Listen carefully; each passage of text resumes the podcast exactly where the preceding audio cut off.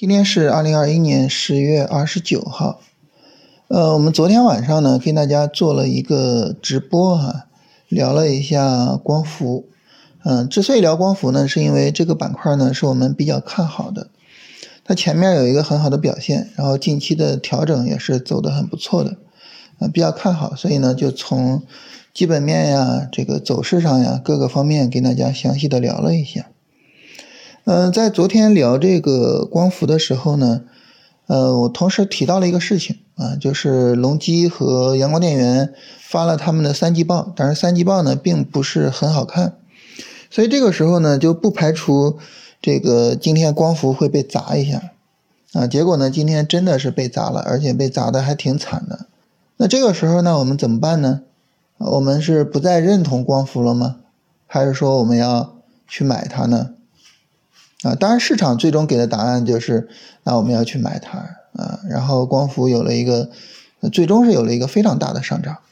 所以这个时候呢，我觉得有一点非常的重要啊。咱们这一周呢聊主线啊，聊各个方面聊哈。我觉得今天最后一天啊，如果说我们要给今天就是整个这一周的这个呃聊主线的这个事情做一个最后的一期的话，我想特别强调一下这个事情。就是当我们去认同一个板块、认同一个逻辑、认同一个主线的时候，我们要对它去做持续的跟踪。你不要因为这个呃一些什么消息面的影响，或者是呃因为一点这个走势上的变化，然后就彻底的去否定这个行情。就当我们去认同它的。长期的发展，当我们去认同它是主线，当我们认同它的逻辑的时候，持续的跟踪它，然后呢，持续的去做它，这个是非常非常重要的事情。那么，当我们去持续的去跟踪它的时候，它可能会有一些暂时的困难，呃，但是呢，它终究能够涨起来。或者说，当我们持续跟踪它的时候，我们终究呢，可能能够获得相应的利润。我们在交易中难免是会有试错风险的，这个是难免的。就是你无论做什么板块，你无论怎么做。总是会有一些止损的，但是呢，就是只要是你的这个长远的看法没有什么大的问题，市场最终还是会回馈给你明显的利润。但这里比较怕的是什么呢？比较怕的就是反复的换。呃，我一会儿呢从这个光伏啊、锂电啊这种之前的主线，然后呢，呃，换到比如说我一看，哎呀，这个。周期现在又开始在涨，电力又在涨，哎呀，我我去做周期去做电力吧。然后呢，我又换到什么呢？又换到，哎呀，你看这个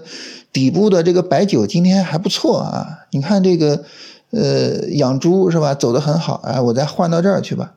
他怕你就是老换，换来换去的。那这个换来换去，它有什么什么问题呢？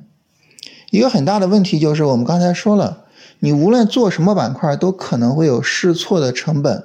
都会有一些股票可能被止损或者什么的。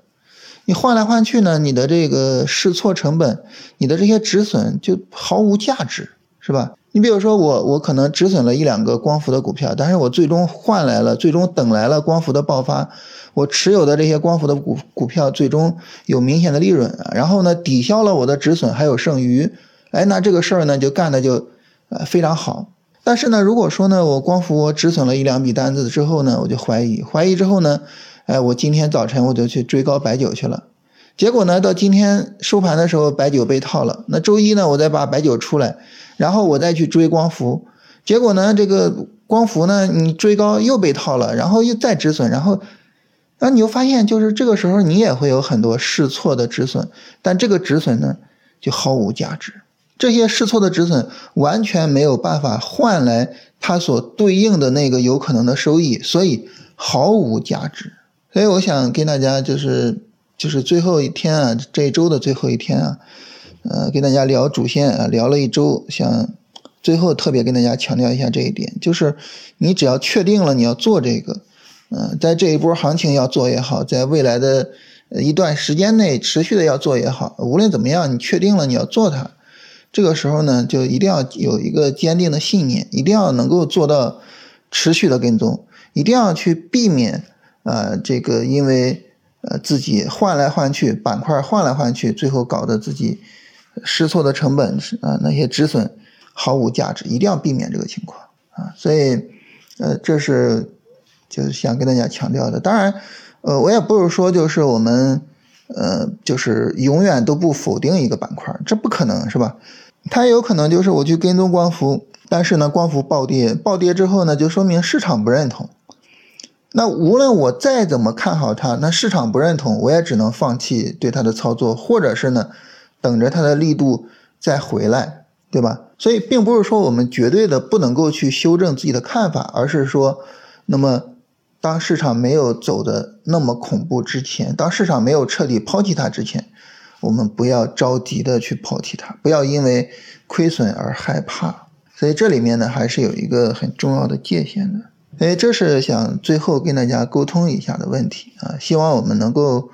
在做任何的交易的时候都能够有信念感。